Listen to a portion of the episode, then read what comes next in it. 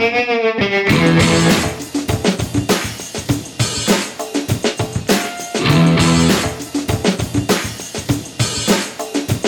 welcome to Black Sparrow Radio, KBSR, transmitting from the lovely little city of Taylor, Texas. You are listening to Plow and Hose, a show dedicated to the joys and challenges of organic backyard gardening in Central Texas. I am your host, Julie Rydell. Welcome to the show. Hey there, plant friends. Thank you for joining me today here in my little studio in Taylor, Texas. The temperatures outside lately have been pretty consistently cold, especially overnight. And I think it's pretty dang cold here in Central Texas, at least for this week. And even though it's only been a week, I've got to say, I'm not really enjoying it. I'm not loving it. And actually, I'm pretty over it already. I am just so ready for springtime temperatures and having some more daylight. I really miss having those long days with lots of light. Plus, I'm really ready for my yard to look uh, to start looking better and stop looking so sad and dead.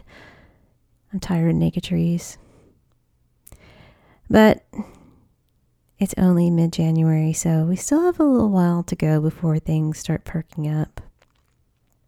Even though it's been cold lately, and I'm not particularly excited about having to go outside and do my chores in the morning, taking care of the animals and checking on things in the yard.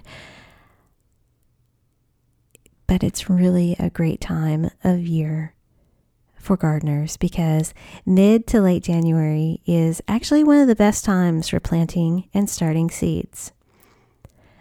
Now, the past few shows, I've spent time talking about starting seeds indoors, those um, summer garden plants that take a really long time to grow and set fruit before it gets way too hot in our Texas heat. I'm talking about plants like tomatoes and peppers and eggplants. Those need to be started indoors right about now, mid January. And if you want to plant them outside at the very earliest, sowing them indoors will give them plenty of time to grow into healthy little baby transplants that are ready to be planted outside in early March once the last average frost has passed, and that's always around March 5th for our part of Central Texas. So, if you are interested in starting tomato and pepper seeds and eggplants, go over to your favorite podcast platform and download episodes 47, 48, and 49. Each of those shows, I go into quite a bit more detail on how to sow seeds indoors. Okay, like I mentioned before, mid to late January is a good time of year for us to plant seeds in Central Texas, not only indoors, but also outside. And really, any time now until the end of February is kind of the perfect time to plant all of these nice, cool season veggies out in our vegetable beds. Right now, we can plant artichoke crowns, Asian greens, asparagus crowns, beets, broccoli, and cabbage transplants, carrots, cauliflower transplants, Swiss chard, collard greens, kale, kohlrabi, leeks, lettuce, mustard greens, onion sets, English peas, Irish potatoes we'll be able to plant um, around Valentine's Day. We can always sow radish, spinach, and turnips also.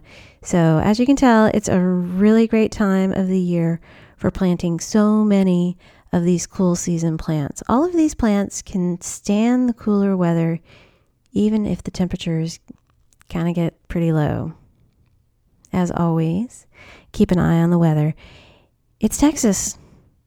Winter weather in Texas is weird you we just don't know what to expect from day to day sometimes and we actually could get all of the weather,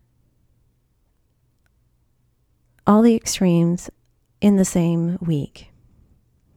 That's just how it is here. I'm not sure I'll ever get used to it, but that's how it is. With all this cold weather, I've been thinking about what I want for my garden and how I hope things will be this year.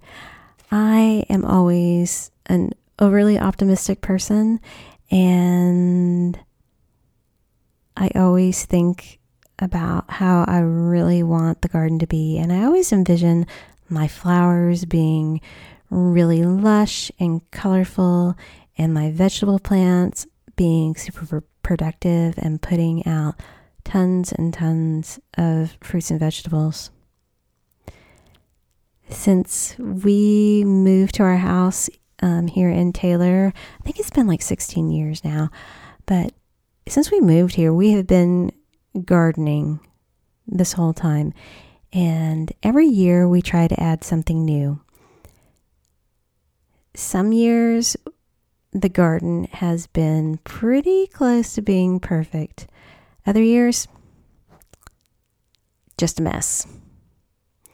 Having a wonderful garden is a lot of work, but it's very rewarding, and there's always something that you can gain even if it was a bad year and things didn't grow as you planned because you can always learn from um, any mistakes that were made and try something different next year.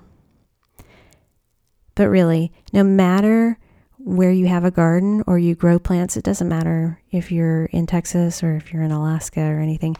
There are just so many things to consider and so many variables to success gardening in Central Texas can be quite challenging, especially when you want to only use organic practices. Lot we get lots of weather related challenges, but we also have issues with insects and disease problems. And also kind of life gets in the way, presents some challenges. Since moving to Texas, um, you know, we have four kids and we've had three babies. They're all July babies since we've moved um, to Texas. And those years when I was pregnant, I was really busy gestating, and all of my energy went into growing healthy, happy babies. So my husband took over a lot of the care and planting and tending to our garden um, those times when I was pregnant. Other times, some years, we just had um, really bad drought conditions. One time, we went out of town for a few days and we came back to find hornworms had eaten some of the tomato plants way down to nubs. And you know, of course, last year we had that, that big winter storm. And then later on in the late spring, we had tons of rain and everything kind of stayed waterlogged and soggy. But those things aren't always going to happen. Those are really unusual, uh, unusual things.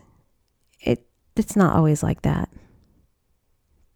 So, don't get get disheartened it's nothing to be discouraged about. It happens to everybody. The the best that you can do is just keep trying and find find ways to enjoy your garden.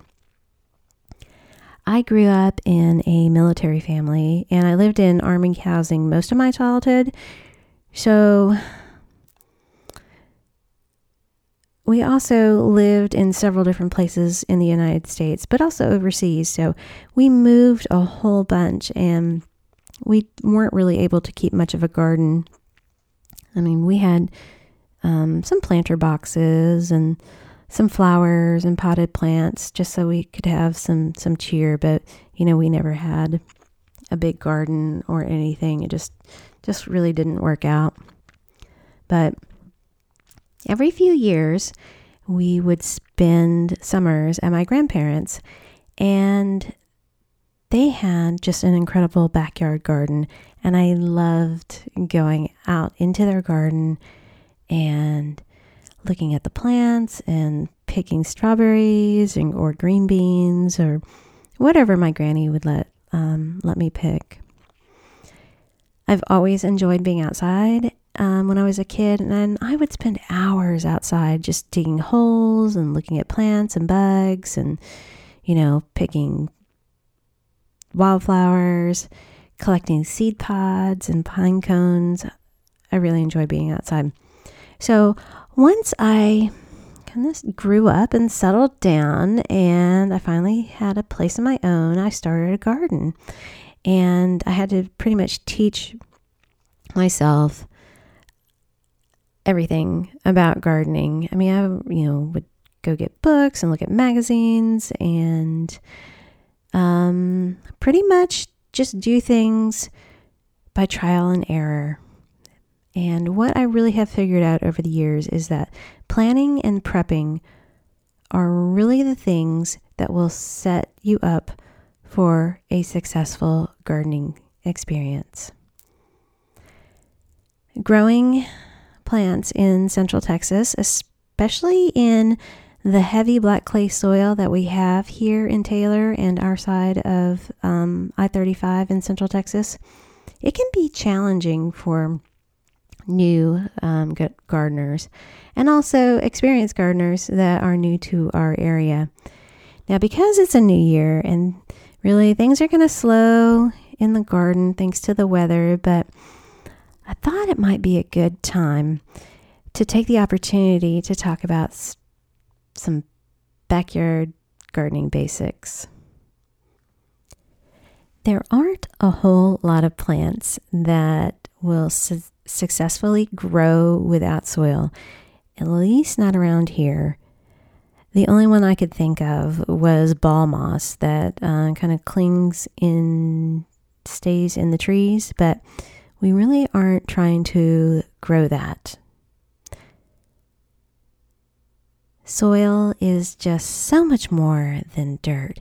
Healthy soil drains well, it's loose and crumbly, and it's rich in organic matter and microorganisms. No matter where you decide to plant your plants, you know, in the ground or in pots or in raised beds, healthy plants come from healthy soil. Healthy soil is so much more alive than most of us even realize. It's full of microbes like bacteria and fungi, and then also beneficial creatures like earthworms. All soil contains rock material like sand, silt, and clay, and also like regionally different organic matter. Just depends on where, where you live. Taylor is in the Blackland Prairie, and we have a very heavy clay soil. Sometimes you'll hear it called black gumbo because when it gets wet, it's thick and really sticky. But luckily for us, it's really easy to turn it into healthy, fertile soil. So, to fix it, that heavy black clay soil, you need to mix it and it, and this this really goes for any unimproved soil that you have like so you take your grass off and you just have the soil in the ground this is going to help you improve the soil a lot it doesn't matter how much clay you have in it any improvement is going to be great for your plants. So grab a shovel and a garden fork, or maybe borrow a tiller and turn over your planting area. This is going to loosen compacted soil, it's going to break up clumps, and it's going to get air into the ground. Air is really important for the microbes and the soil critters because they're alive and they need oxygen too. Once you get it all turned over, you will need to enrich your new bed with some compost. Compost is decomposed plant material. Store bought compost will likely be animal manure, like rotted chicken manure or um, decomposed cow manure, or it could be a very specific blend. Containing plant materials like mushroom compost. Um, they, it could be grass or hay or straw and leaves and decomposed wood particles. Now, good compost never smells bad. It may smell really earthy, but it's not going to smell putrid. It can be very well sifted, or sometimes it'll be kind of chunky. Just depends on, on what you get and kind of the mix in your bag. But compost and fibrous amendments, when you add those to your soil, they're going to provide nutrients and it's going to help keep the soil loose. And it's also going to improve moisture retention. If you're going to be planting in raised beds or in pots instead of directly into the ground, you'll likely be purchasing bag soil. So for those planters in raised beds, keep it simple. A good mix will contain sand or other minerals um, to provide da- um, drainage. It's also going to have compost and other organic material in it, like coir fiber. What you want to do is avoid soil mixes that contain extra fertilizer or moisture, gels, and polymer. These are synthetic additives and they're really not needed. Extra fertilizer already mixed in um, with your um, with your soil base.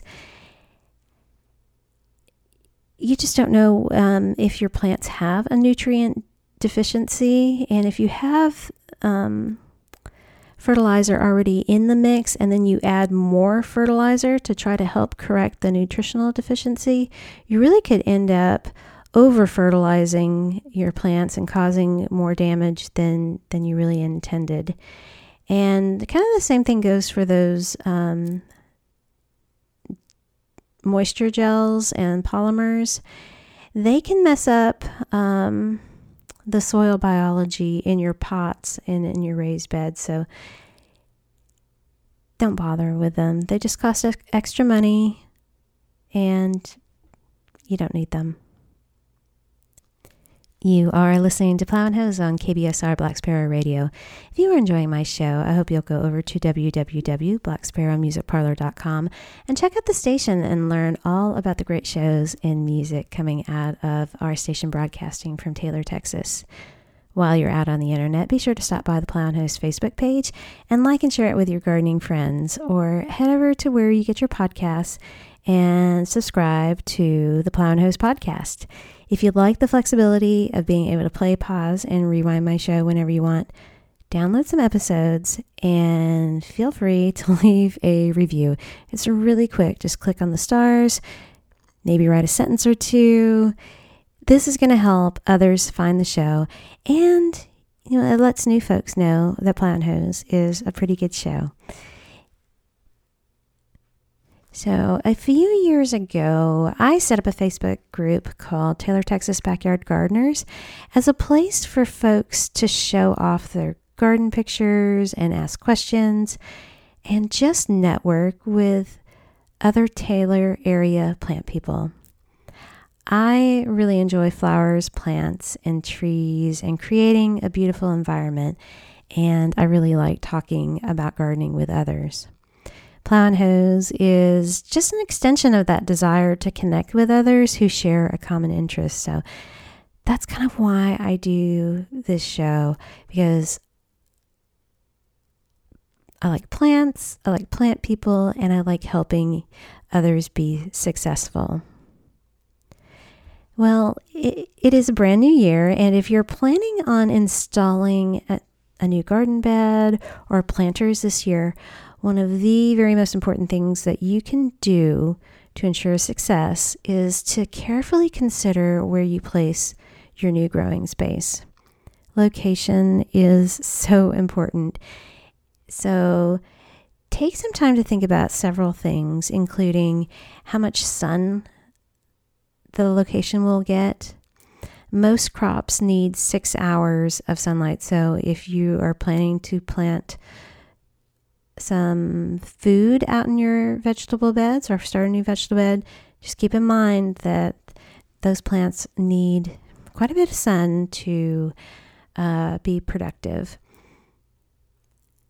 Also, they don't really want a a whole ton of light because uh, of extended light because it gets freaking hot here in Texas and that summer sun can be so so intense.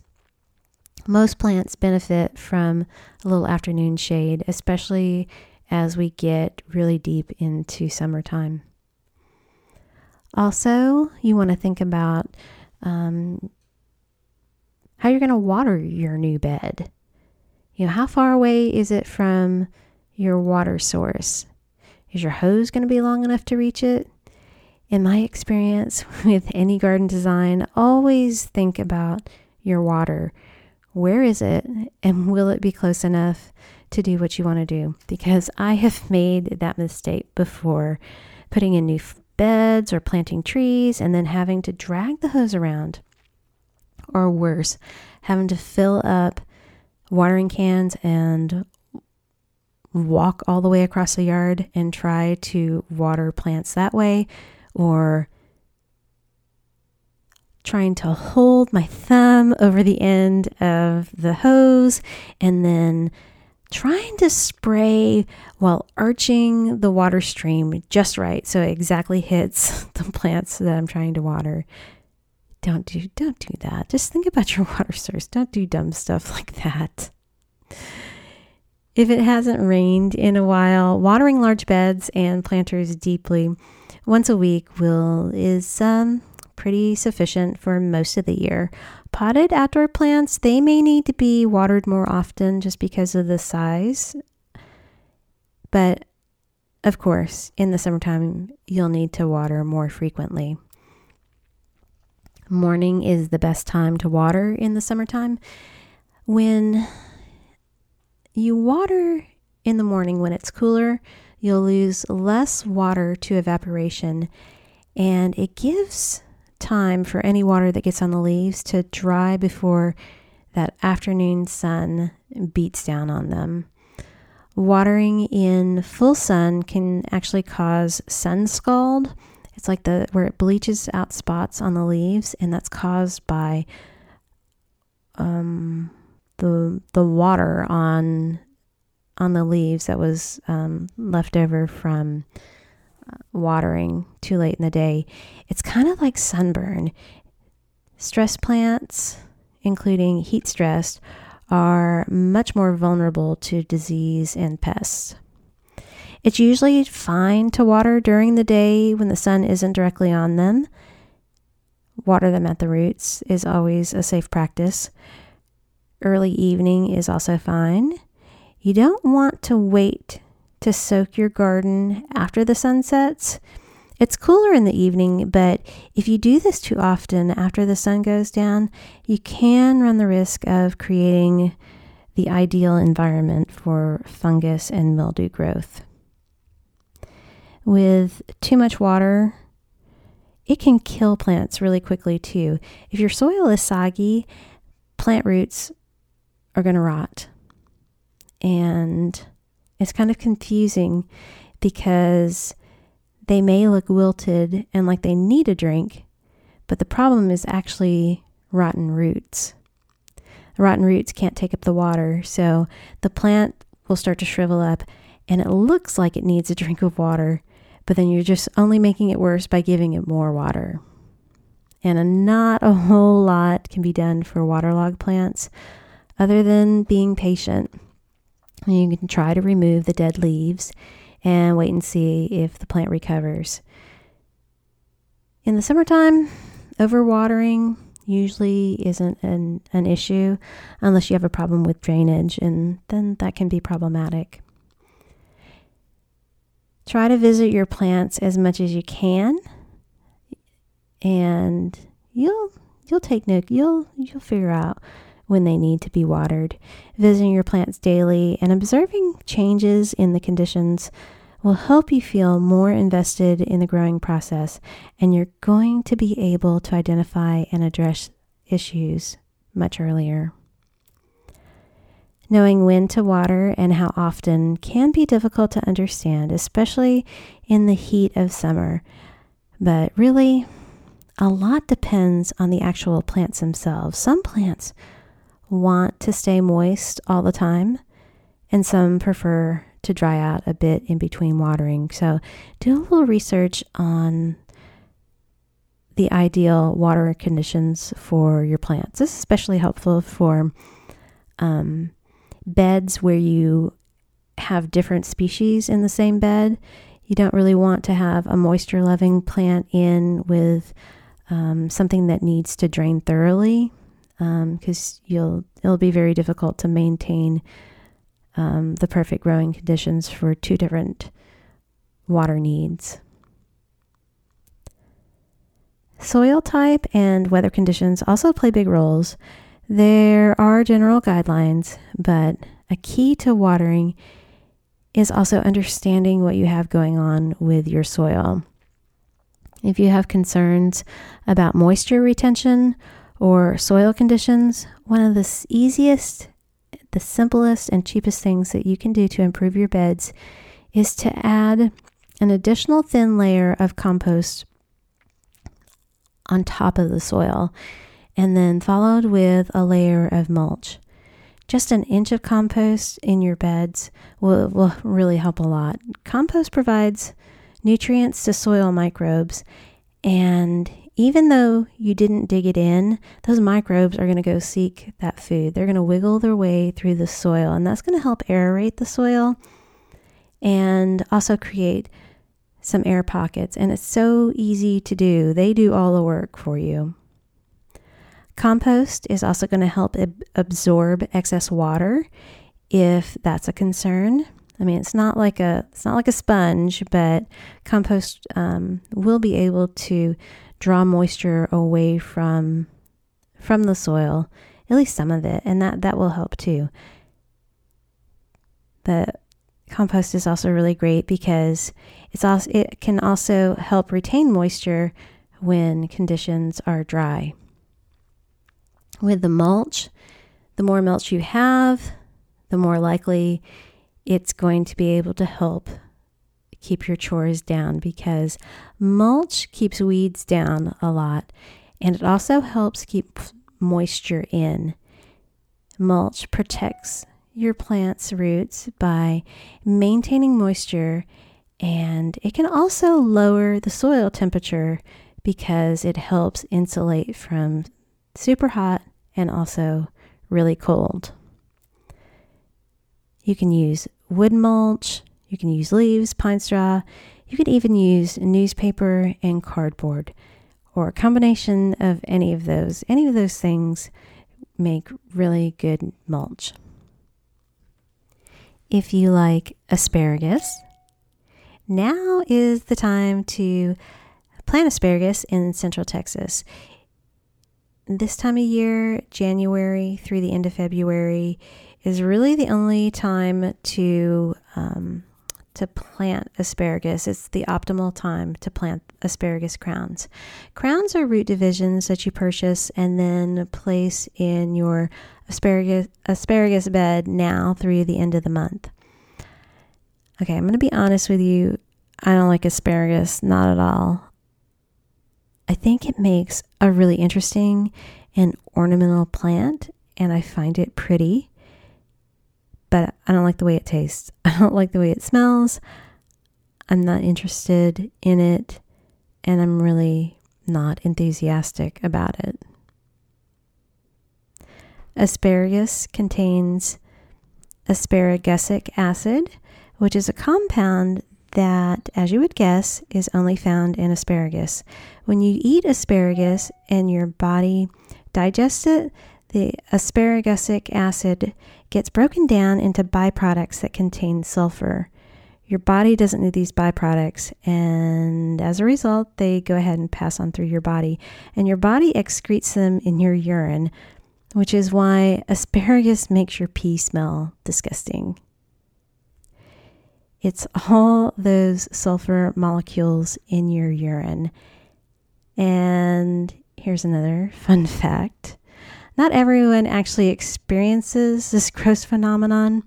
And from what I found out, most people do, but some don't. And I think it's crazy. I, I can't actually believe that this was studied by scientists, but it was.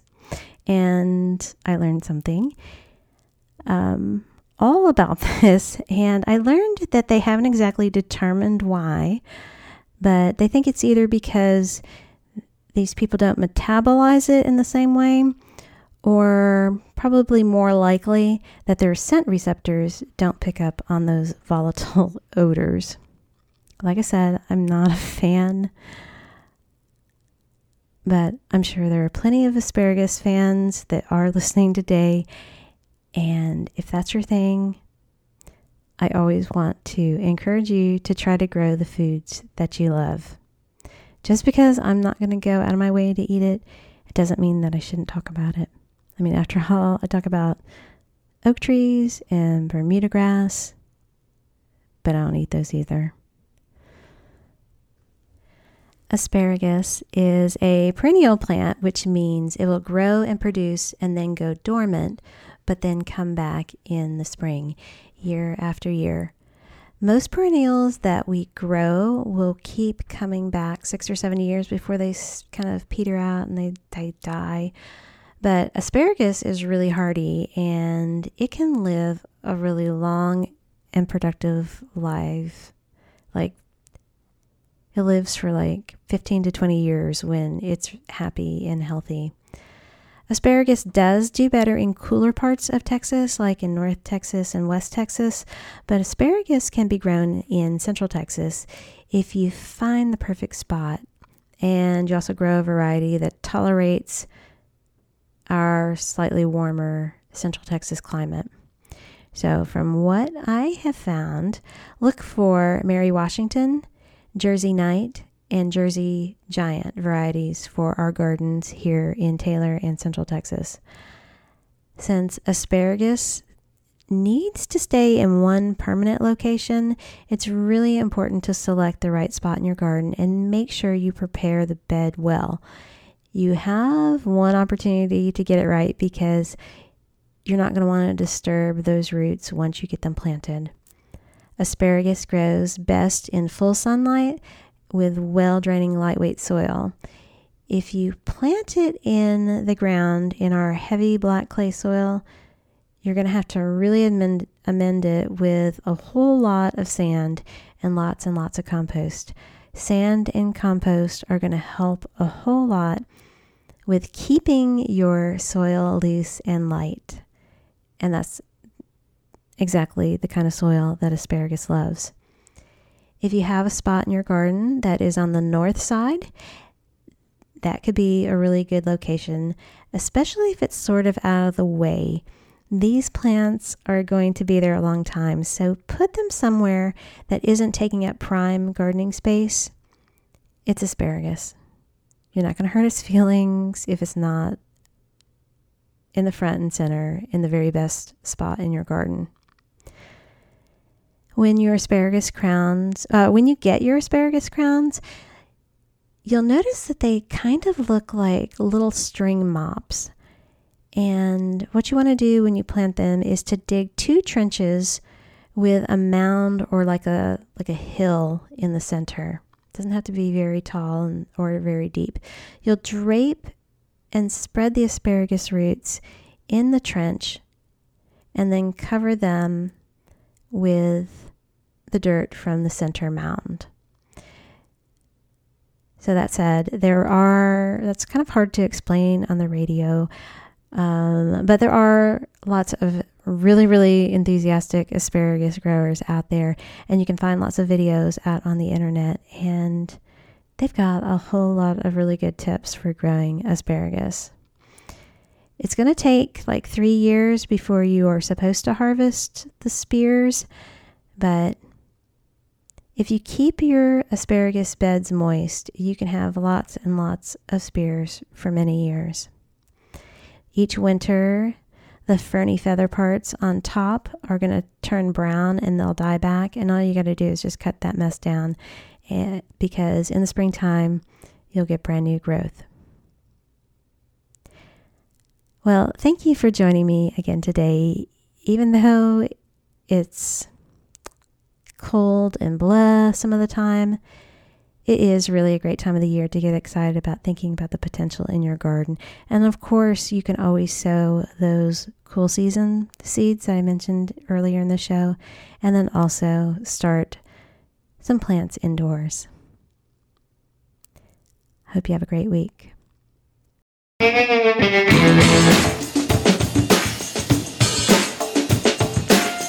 Production assistance provided by KBSR Black Sparrow Radio. Original music created by Alex Cuervo. Discover more of his music at alexcuervo.tv. If you love plants and gardening in Central Texas, be sure to click the subscribe button wherever you get your podcasts and never miss seasonal information on Plow and Hose. Plow and Hose is written and recorded at my home in Taylor, Texas.